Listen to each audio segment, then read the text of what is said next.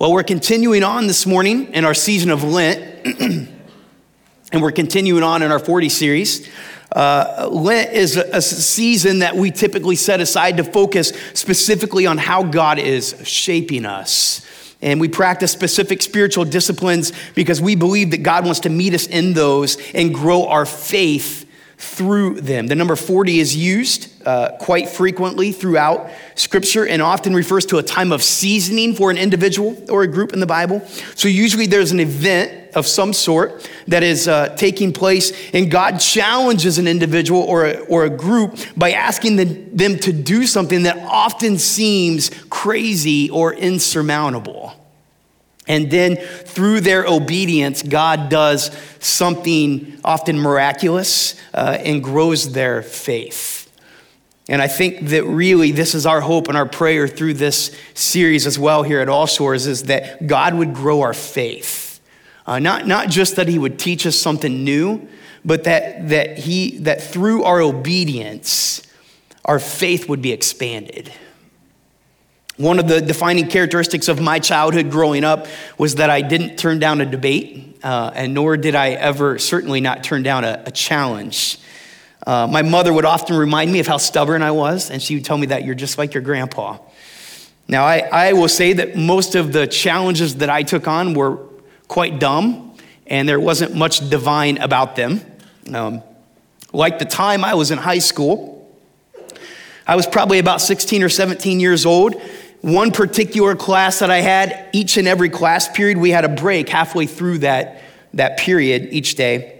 The guys in that class, including myself, we would make our way down to the bathroom uh, together, and it would be a different guy's turn every week to, to do something stupid, to take on a, a stupid uh, challenge. Now, let me just throw out the disclaimer here if there are any young people in the room, and I see that there are a few. Uh, this is a really dumb idea. Do not do it. Don't think about it. It's, it's a bad idea. So, I'm, I'm not, certainly not telling you this to inspire you to go do it, because it's not a good idea.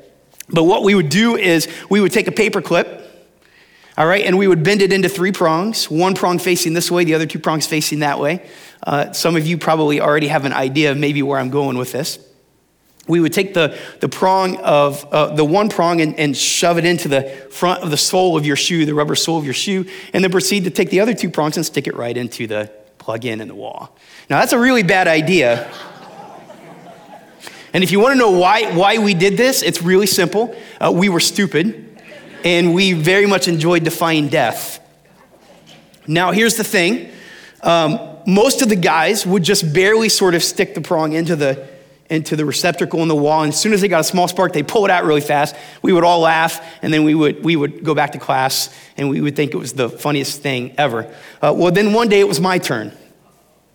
And uh, I had a motto, uh, a life motto at that time, and it was uh, go big or go home. Uh, or as I say it today, be the dumbest person in the room or don't be dumb at all. I took the paper clip, I bent it into three prongs. I, I, proceeded to shove the one prong into the sole of my shoe, and then I jammed it as hard as I could into the light receptacle in the wall. The room lit up like a lightning spark. The, the, the lights on the entire floor of the school went out, we all took off in fear and took off back to the classroom. Somehow, some way, I don't know how, but somehow I was able to escape electrocution. Um, don't know how, but I did. And I was reminded of that event every time I walked back into that bathroom because there was a nice black streak protruding out of that receptacle all the way to the ceiling. Uh, you would think that that would be enough for to me to stop doing stupid challenges, but it was not for some reason.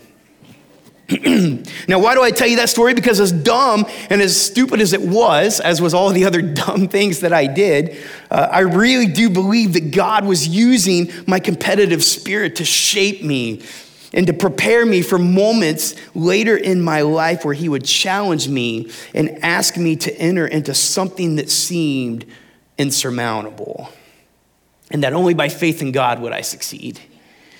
We see this all throughout Scripture. God challenges his people by asking them to, excuse me, enter into something impossible. And the goal isn't just to, to test them and to sort of weed out the weak. That's not the goal. The goal is actually to challenge them. The goal, he has no expectation of them failing, he has every intention of them succeeding.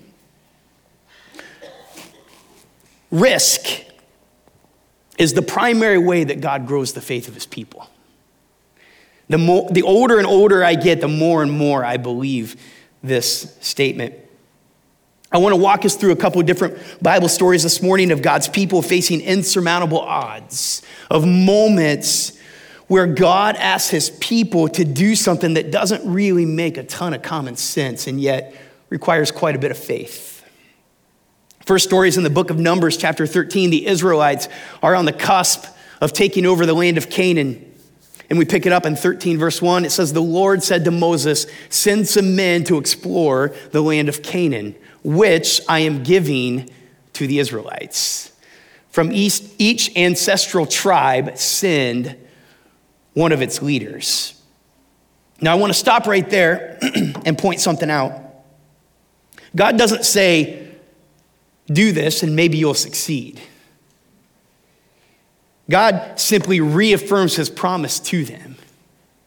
He tells them they are going to succeed, which I am giving to the Israelites, he says. Now, at this point, they should all be well aware that the land of Canaan will be theirs, that God will deliver the Canaanites into the hands of the Israelites. Now, I'm not sure that this is the way that God always works with us. Actually, more often than not, I think that maybe God doesn't necessarily work this way with us. He doesn't necessarily promise us success. At least success in terms of being comfortable, in terms of winning, uh, in terms of having everything we want. But in this case, God is basically treating this like a foregone conclusion. It's already done. Now, it doesn't mean that it, will be easy. It doesn't mean that there won't be any sacrifice. It just means that in this case, God has promised the Israelites ultimate victory. But he sends the spies in to Canaan anyway uh, to bring back any and all information they could about the land and its inhabitants. And they do exactly that. And we pick it up in verse 25. At the end of 40 days, they returned from exploring the land. Verse 27 they gave Moses this account We went into the land to which you sent us, and it does flow with milk and honey. Here is its fruit. But the people are powerful, and the cities are fortified and very large. We even saw descendants of Anak there. Now, descendants of Anak were associated with people who were feared for their great size and strength. Many of them we know survived through the time of the judges and, and even into the beginning of the Israel monarchy. Some of them were thought to have lived near the town of Gath. Uh, now, if that is familiar to you, that is because later on in Scripture, uh, we know that there is a massive giant from the town of Gath named Goliath. Um, and that is important to remember because that is the connection point between the two, share, the two stories that I'm going to share with you this morning. So 10 of the 12 spies come back and they say, The land was awesome. It's fertile. It's amazing. It would be a great place to live.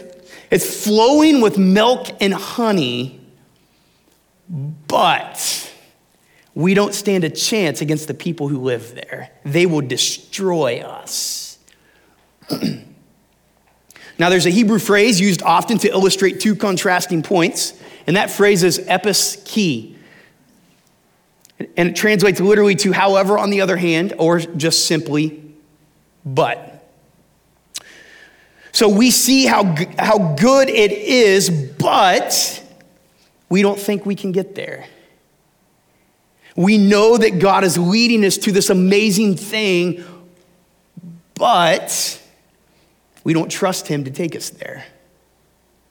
God is asking me to do this, but I don't think I want to risk what I have to risk to do that.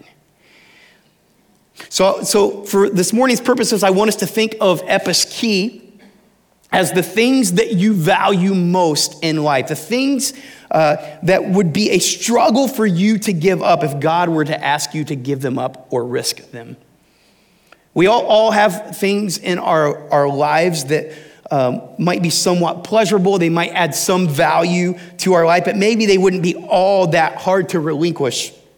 Episkey represents, at least for this morning, the things that would be the hardest for you to let go of. Now, if you ask my wife, she will tell you that my episkey is sports. And she will also tell you that when I watch my favorite teams play, I won't tell you who those teams are. You can ask me later if you want. Uh, but when I watch them play, she says I turn into a different person. Now, I'm not sure whether to be disturbed by that or to be excited about that, um, but that's uh, what she says. As a matter of fact, our first date, um, it was a blind date, um, and I did not want to be there, and neither did she. I'll just throw that caveat out there. Um, I ended our day early because there was a game on I wanted to go watch. But hey, we're married now, and everything worked out uh, great, right? so, two of the spies, Joshua and Caleb, they stand up and they say, Hey, no, no, no, no. God has given us this land. God has promised us the land of Canaan. We should go in just like He asked us, and we should proceed and we should take the land of Canaan because, after all, God has already given it to us. So, presumably, because they feared that Moses would listen to Joshua and Caleb, and lead them into Canaan anyway, the other 10 spies proceeded to go back to the rest of the Israelites and spread a bad report about what they found in hopes that the rest of the Israelites would be on their side. And we pick it up again here in chapter 14, verses 3 and 4. Why is the Lord bringing us? This is the, the Israelites' response to the spies' report. Why is the Lord bringing us to this land only to let us fall by the sword? Our wives and children will be taken as plunder. Wouldn't it be better for us to go back to Egypt? And they said to each other, We should choose a leader and go back to Egypt. Have you ever been in this situation before? Has it ever seemed easier to tell God, I know you're asking me to do this, but I'm not really interested in risking what I have to risk to do that. Truthfully, I'd rather just go back to Egypt. I'd rather be comfortable. I'd rather not be stretched. I think that when we risk something that makes us feel comfortable in order to do something that God is asking us to do, that's when we usually tend to see God show up in a powerful way in our lives. Now, it's not that God isn't always there, He is. It's not that, that God doesn't always provide, He does. But as long as we aren't risking anything, we can always explain away His blessings and provision. As long as we aren't giving anything of value, it's easy for us to give the credit to something or to someone else. And it's also easy for us to bail and to go a different route. And I want to remind you this morning that risk is the primary way that God grows the faith of his people. And I didn't just make that up either, that's laced all throughout the stories of Scripture. If you are not risking something for God, you are well on your way back to Egypt. And if you think that is a better option, let me just remind you that Egypt is a place of bondage. Egypt is a, is a place of false security. And it's a place where you always lack fulfillment. So here is the question this morning what is your episkey? What is God asking you to risk? What are you holding back? What are the things, if you had to give them up or risk them, would change potentially the trajectory of your faith journey?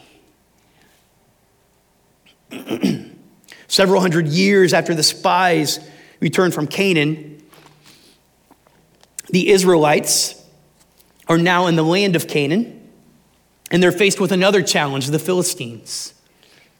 Throughout the entire reign of, of King Saul, the, the Israelites are battling the Philistines, and it all comes to a head in 1 Samuel chapter 17 with a story that most of you are probably familiar with David and Goliath.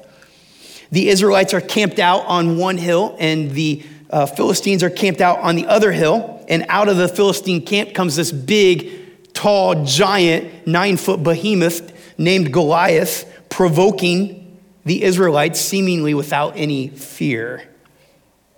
So we are hundreds of years now after the time of the spies, and the same fear that is gripping the Israelites, that gripped the Israelites hundreds of years ago, the descendants of Anak, are still gripping the Israelites now.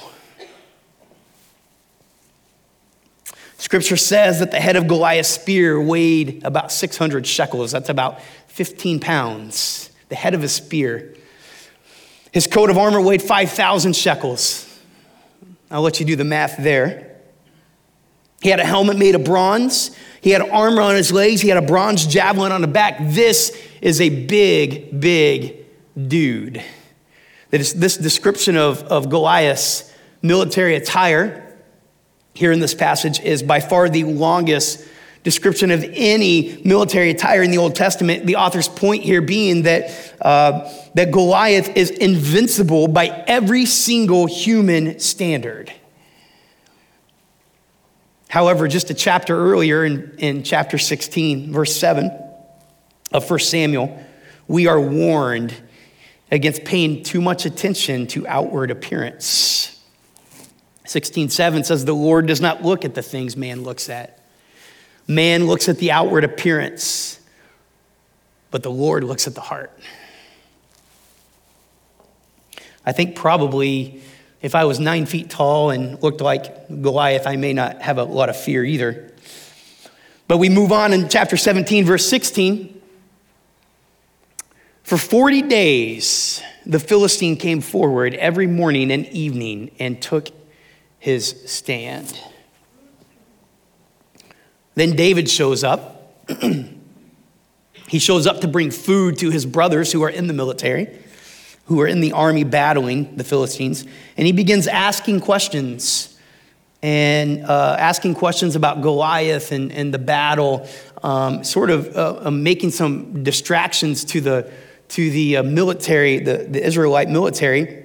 And Saul hears about these, and so he sort of uh, asks David to come in and um, calls for him. And so David comes in to see Saul, and this is what David says to Saul in verse 32.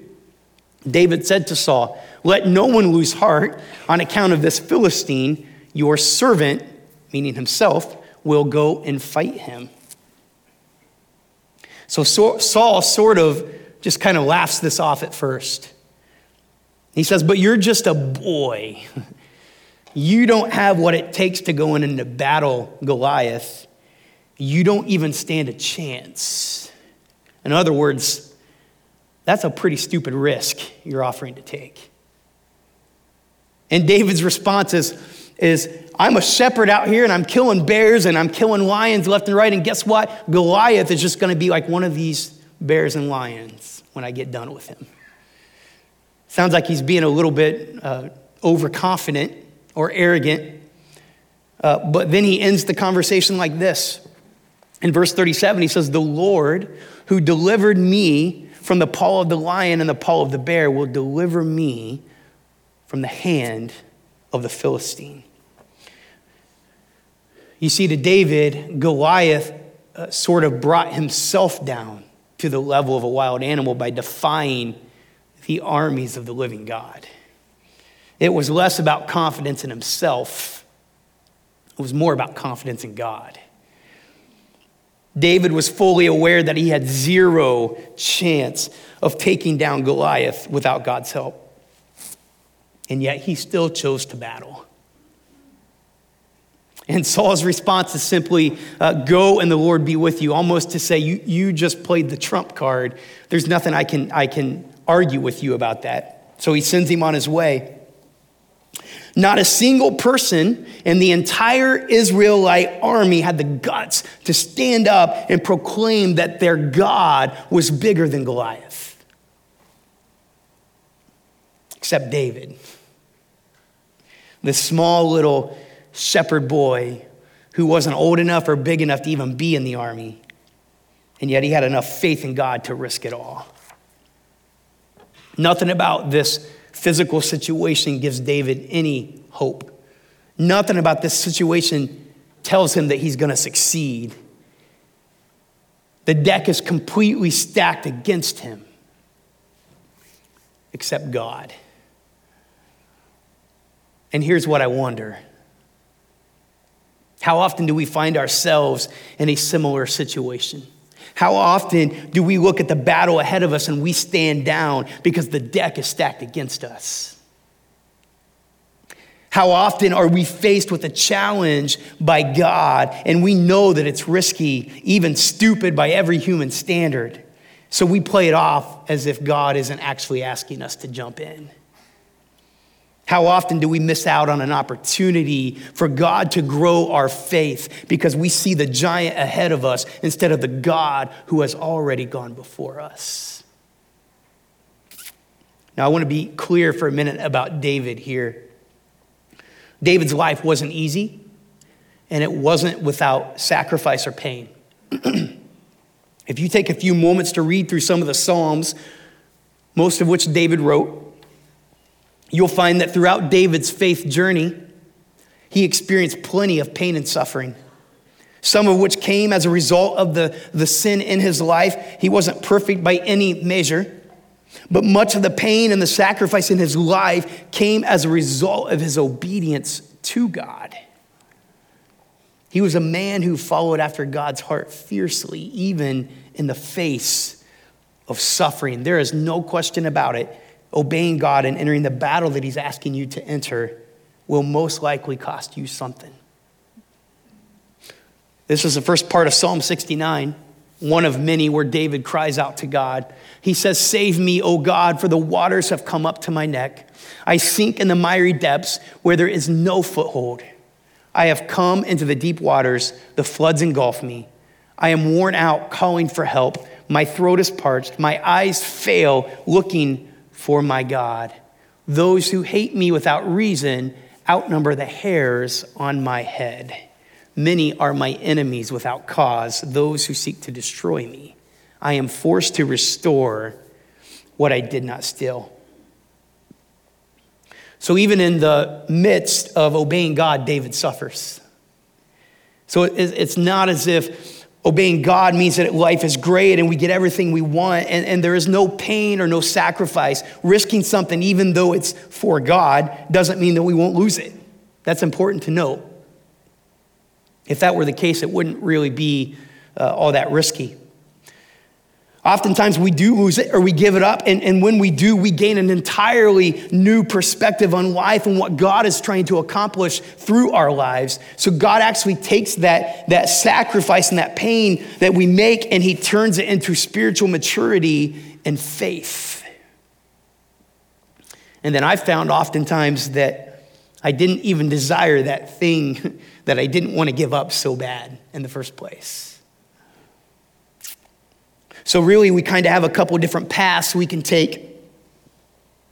We can look at these stories all throughout Scripture of God challenging his people to step up and enter the battle, and we can respond the way the spies responded with fear and with trepidation and say, Surely entering this land, entering this battle will kill us, and then we stand down.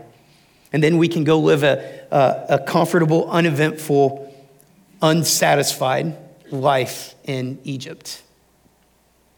Or we can say, Surely God will deliver me from the hand of this Philistine, the way that he has delivered me time and time and time again from the paw of the bear from, and from the paw of the lion. And then we can say that if God is for me, then who can be against me? Those really are the two options as I was preparing this week, I couldn't get this picture out of my mind. I'm always comparing my uh, faith journey to epic movies. And, and I, I think I do that because I truly believe that God intends for us to live a life of adventure with Him. Uh, I think he intends for us to view our faith as a, as a climatic journey of growth. And if you've ever watched epic adventure movies, the main character at the end of the movie is never the same. He is always changing and growing as a result of the events and the things that happen throughout his journey. If you've ever seen The Matrix, that's one of my, my, my favorite epic adventure movies. There is a scene where Neo, the main character, has a choice to make. Morpheus, uh, the leader, offers him one of two pills a red pill and a blue pill. And he says, if you take the blue pill, you can forget about everything you've seen up to this point. You can go back to uh, your normal, comfortable existence and live a life seemingly of little risk.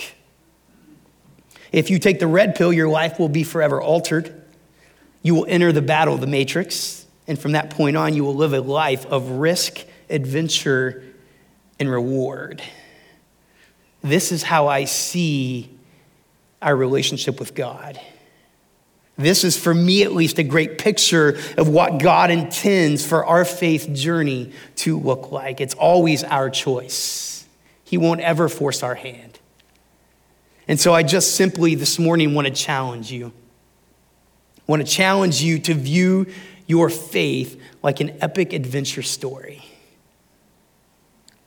Some of us are at the beginning of that journey, some of us are somewhere in the middle of that journey, but regardless of where you are at in the journey, there is always a choice before you. And that is will you bow out and head back to Egypt, or will you enter the next leg of the race? Last week, uh, Thad challenged us with our one lives. That's sort of been a, a focus um, in this series.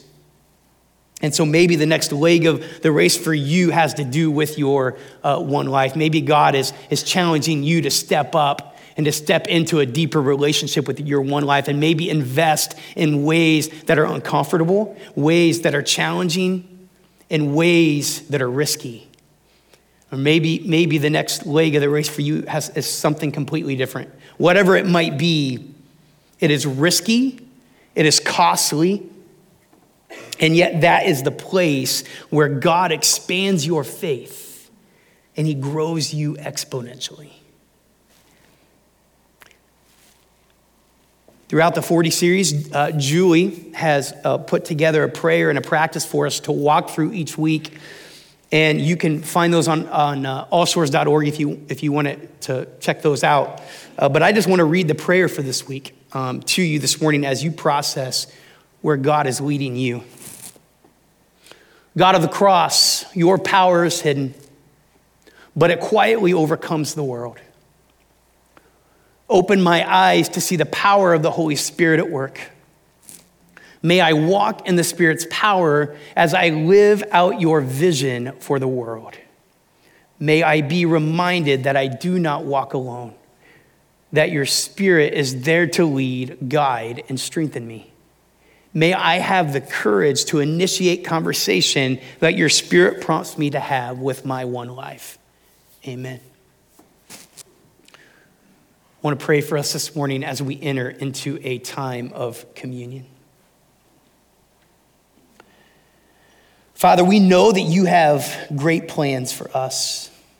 And yet, we also know that oftentimes, due to fear or the unknown, we tend to squash those plans.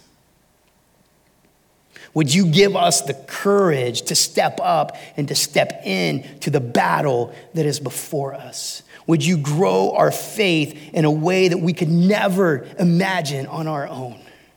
Would you give us eyes to see that you have already gone before us and that the giant that lies ahead of us is no match for you? May we trust in your provision and your grace. In your name, amen.